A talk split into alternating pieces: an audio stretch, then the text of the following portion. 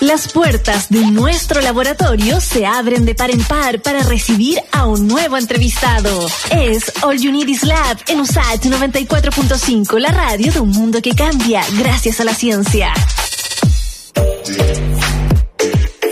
Así es, y les cuento que Chile integrará una red latinoamericana llamada Movimiento Salud 2030, que busca acelerar la transferencia de innovación, por supuesto, aquí al sistema sanitario. La plataforma tiene como objetivo reunir a diversos actores para trabajar en torno a un propósito común, lograr que las comunidades sean más prósperas a través de nuevas soluciones que mejoren el acceso y la calidad de las atenciones. Y para hablar de este tema, tomamos contacto con Buenos Aires y Héctor Purtalé, el CEO de Movimiento Salud 2030. Hola Héctor, ¿cómo estás? Bienvenido aquí a All You Need Is Love. Hola Héctor. Hola Nadia, hola Iván, qué gusto escucharlos. ¿Cómo están ustedes? Hoy hemos tenido un especial con puros entrevistados de Argentina y a ninguno le hemos preguntado cómo está la situación eh, por COVID-19 en el país, así que antes de entrar de lleno en la entrevista me gustaría que nos contaras, porque por supuesto somos toda una región y toda la realidad de los países influye inevitablemente sobre la otra. Por supuesto, mira Nadia, te cuento un poquito con un pie en Argentina y viendo lo que está pasando en la región, porque el movimiento también es de índole regional. Así es. Acá en Argentina eh, está agarrando la, la, vacunación, ya llevamos un índice de casi 14 vacunados cada 100 personas, o vacunas cada 100 personas, pero, eh, viste, el índice de mortalidad, viste, ya está tocando los 60.000, eh, con 2 millones de contagios, y en concreto donde yo estoy en la provincia de Buenos, en la ciudad de Buenos Aires, eh, el lunes empezamos clases a pesar de una indicación a nivel nacional de, de suspenderlas por 15 días. Entonces es muy interesante el debate local de, las ponderaciones que se toman en este contexto de, de pandemia y, esperemos que la población responda con mucha más responsabilidad a, a, a, tenerse a los protocolos mientras eh, vamos obteniendo la inmunidad de rebaño, ¿no? Sí, incluso habían algunos medios de comunicación trasantinos que estaban dando a conocer testimonios de padres, de apoderados, algunos que estaban muy molestos porque querían que sus hijos fueran a clases, otros que por otra parte estaban muy preocupados. Entonces, finalmente mm. ahí eh, ambas versiones para un mismo contexto o país.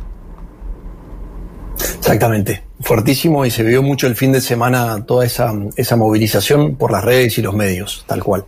Bueno, entonces entremos de lleno al motivo que nos trae a conversar contigo para hablar sobre este movimiento Salud 2030, porque, por ejemplo, les comento que en Chile esta alianza es liderada por el CENS, el Centro Nacional en Sistemas de Información en Salud, que es un organismo apoyado por Corfo e integrado por universidades chilenas, donde está la Universidad Católica, por ejemplo, de Concepción, de Valparaíso y de Talca. Cuéntanos de qué forma a través de este eh, trabajo, esta organización quizás interdisciplinaria, colaborativa, se busca trabajar en un plazo, entiendo, de tres años para generar innovación en el área de la salud.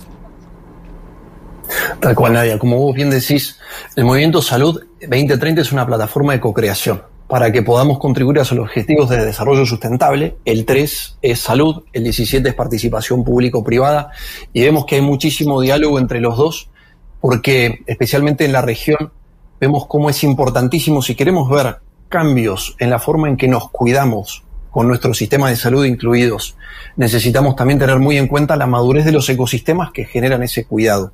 Entonces lo que el Movimiento Salud 2030 está trabajando con el SENS para la realidad de Chile, de cómo podemos hacer un sistema de salud más centrado en la persona, más centrado en el usuario, es con dos actividades específicas. La primera es que podamos tener una perspectiva a mediano o largo plazo de cómo sumando actores del ecosistema que quizás no convencionalmente se sumaban a, viste, entrar en, el diálogo en la mesa, podemos eh, acelerar esa transformación, encontrar oportunidades donde actores no convencionales puedan sumar su granito de arena y es ahí donde el SENS ha venido moderando eh, esta mesa con más de 30 actores que vamos a generar una visión a futuro de cómo sumarnos a las tremendas estrategias que Chile ya está teniendo en su agenda de transformación digital. La verdad que es muy esperanzador, Nadia Iván, cuando, cuando uno ve lo que está aconteciendo en Chile.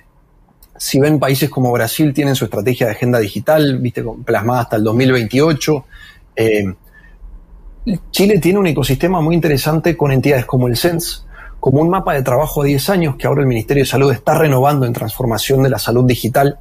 Eh, y son actores o instituciones o procesos que hacen que el ecosistema pueda alinearse de una manera mucho más coordinada que si esas entidades no estuviesen funcionando ese rol en la sociedad.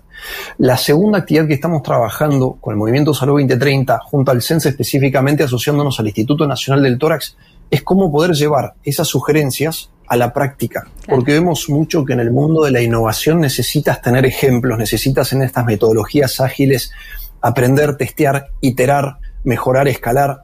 ¿no? Eh, uno lo ve con, casos que hasta a veces rayan lo cómico, como el caso de Elon Musk, ¿no? Con su, con SpaceX y la cantidad de prototipos que viene haciendo, ya creo que va por el tercero o cuarto, de cohetes, con una inversión a veces de 100 millones de dólares por cada cohete, y el esfuerzo que le está haciendo es mejorar su proceso. Claro, donde la falla es un aprendizaje finalmente. Exactamente, pero y, el aprendizaje es el capital. Entonces es mucho más proactivo y, manos a la obra el esfuerzo. Entonces hoy estamos trabajando en cómo acortar los tiempos que la persona lleva al entrar en el sistema de salud, especialmente con el Instituto Nacional del Tórax, trabajando con tres emprendedores para poder disminuir los tiempos, mejorar las interfaces de consulta con el hospital y el, usuario, mejorar las interfaces internas del hospital entre diagnóstico y, y decisor médico y mejorar el proceso de toma de, de decisiones, donde siempre la plataforma tecnológica es una parte importante, pero siempre, pero también hay un habilitador que es la transformación cultural. Y esto nos recuerda mucho cuando, cuando pasó la revolución industrial. No fueron solo las máquinas, el vapor, pero también hubo mecanismos distintos de hacer las cosas, como el Fordismo, etcétera. ¿no? Entonces, lo interesante de las transformaciones en salud que el movimiento salud viene a acompañar es no solo la tecnología, que es el habilitador, sino el cambio de mentalidad o de procesos que es necesario para que esa tecnología tome arraigo y de en serio pueda percibir el usuario el beneficio esperado. ¿no? Entonces, en eso estamos trabajando fuertemente eh, con el equipo del Sense y una red, un ecosistema eh, muy rico, ¿viste? inclusive con, con distintas instancias desde el sector público como el sector privado, y creo que ahí hay, hay un paradigma muy interesante donde en Chile hay mucho para capitalizar, que es cómo la innovación se lleva adelante tanto en el sector público como en el sector privado, donde a veces los objetivos son específicos a cada uno de los sectores, pero el, aprendizaje interesante, Nadia, desde lo que está pasando en Chile es que vemos un sector público que desde sus 29 servicios de salud, que si bien no son pocos, está cada vez eh, yendo más unificadamente hacia la homogeneización que a veces uno podría pensar, bueno, ¿qué tiene que ver eso con, mi salud, con, cómo me impacta eso en mi vida diaria? Pero muy fácilmente, ¿de qué me serviría a mí tener una tremenda aplicación de telemedicina que me podría atender si esos datos después no van unificados al lugar donde me diagnostico, donde me toman la radiografía, donde me ¿Tú te dan la medicación. A que estén interconectados finalmente, que los datos conversen entre sí. Eso es tremendamente importante, ¿no? Y a veces lo que nos va pasando con todo lo que es digitalización es que no nos damos cuenta desde el impacto hasta que vemos, por ejemplo, cómo salvan vidas o cómo nos pueden generar ahorros tremendos. Y una vez que lo vemos no hay vuelta atrás, ¿no? porque cuando uno ve la inversión que tendríamos que hacer como países en América Latina, si decidiésemos tener eh, hospitales al alcance de la mano o atención médica, la atención, porque el hospital de por sí es, es un medio, no un fin. Lo que yo como usuario, lo que tú como usuario como usuaria necesitamos es al final tener el cuidado que, necesitamos. Entonces, si, si lo tengo de manera digital, si lo tengo de manera presencial, mientras lo importante, el objetivo esté en foco, eso cumple con, con el fin de, del servicio. Héctor. Y si buscásemos Héctor, eh, me da la idea a mí también que los sistemas de salud eh, en América Latina no es tan frecuente ver eh, colaboración con, con, otros sectores, quizás con otros países o dentro del mismo país entre el sector público, el privado. Por lo mismo también, por ejemplo, tú citabas el desarrollo de un programa de innovación en el Instituto Nacional del Tórax, acá en Chile. ¿De qué forma estas soluciones que ustedes en el Movimiento Salud 2030 están viendo para nuestro país pueden ser también escaladas? A Latinoamérica u otros países? ¿Cómo, cómo están viendo esa estrategia de, escalarlo? Iván, es un gran punto porque lo que buscamos también es la internacionalización de las soluciones para que podamos no repetir los aprendizajes, sino capitalizarlos y, evitar tener que duplicar los aprendizajes. Entonces, el movimiento lo que busca es que las experiencias primero puedan arraigar localmente y generar un beneficio en otras instituciones a nivel local, o sea, que no queden en un piloto en una fase de prueba, sino que es una vez que se obtengan los resultados esperados con la medición puedan ser implementados en otras instituciones donde el beneficio sea percibido y al mismo tiempo después ser escalados a otras instituciones afuera del país donde se compartan las mismas problemáticas. Entonces, es ahí que el, movimiento ve como un beneficio la capacidad de estar en, por ejemplo, ahora en nueve países de la región en simultáneo, donde podamos generar una red que dialogue y que pueda compartir experiencias, habiendo tenido previamente un, ¿viste? un conocimiento previo de en qué está cada uno, de cómo está avanzando, porque eso es lo que permite ir teniendo visibilidad, ir aprendiendo de las distintas experiencias. Un, caso muy concreto, Iván, es que países con eh, sistemas unitarios de organización, Uruguay, Costa Rica, Chile, Colombia, han avanzado tremendamente en lo que son legislaciones de historia clínica electrónica e interoperabilidad. Y es importante después poder aprender y compartir experiencias de la customización de esas herramientas para ver cómo los demás países van respondiendo quizás a desafíos que uno ya tuvo que resolver en el pasado o mismo se pueden encontrar formas innovadoras de, de darle una respuesta, Iván. Entonces eso es lo que el movimiento también busca fomentar en la escalabilidad. Sí, Héctor, estamos conversando con Héctor Purtalé, el CEO del Movimiento Salud 2030 y estamos hablando sobre innovación, sobre trabajo colaborativo y por supuesto con esta mirada regional para poder compartir experiencias. Eh, tú hablabas sobre este conocimiento previo y también sobre eh, los aprendizajes, pero a mí me gustaría saber si es posible conocer qué diagnóstico eh, han realizado ustedes para empezar a trabajar en estas nuevas soluciones que se quieren implementar en la región? ¿Qué cosas quizás no se estaban haciendo muy bien o qué problemas han identificado ustedes en los distintos sistemas de salud que a través de este trabajo colaborativo entraríamos quizás a solucionar o a fortalecer? Muy bien, si lo tuviera que resumir en una sola, eh, en un solo foco, lo que hemos visto es que es importante customizar a la persona la propuesta de salud. Que cuando lo vemos en otras áreas, o sea, en, por ejemplo, en concreto, ¿no? Cómo los sistemas de e-commerce se revolucionaron porque se adaptan a lo que necesitamos, nos lo entregan en donde estamos y en el tiempo que queremos. Entonces, lo que estamos viendo es una gran necesidad de los sistemas de salud en la región de ir a la persona donde está. Y eso en, las teorías de innovación implica muchísimo con lo que son las, las, las tecnologías escalables, que son aquellas que pueden desmaterializarse. Tú, dices con, disculpa, tú dices con customizar, entonces haríamos referencia a, adaptarse, a conocer, a poder perfilarse de acuerdo a la persona. Un, caso muy concreto. En Argentina estamos trabajando con la Fundación Bungeborn, que realizó un mapa de inteligencia artificial con toda la información censal, la información de accesibilidad por carreteras y de prevalencia de enfermedades. Lo que ellos llegaron a ver es viendo dónde estaban actualmente los, los puestos de atención primaria, secundaria, hospitales. Bueno, cruzando todos esos datos, surgen áreas del país donde si tú tienes un infarto, es técnicamente imposible que llegues a un centro de atención en el tiempo para curar el infarto.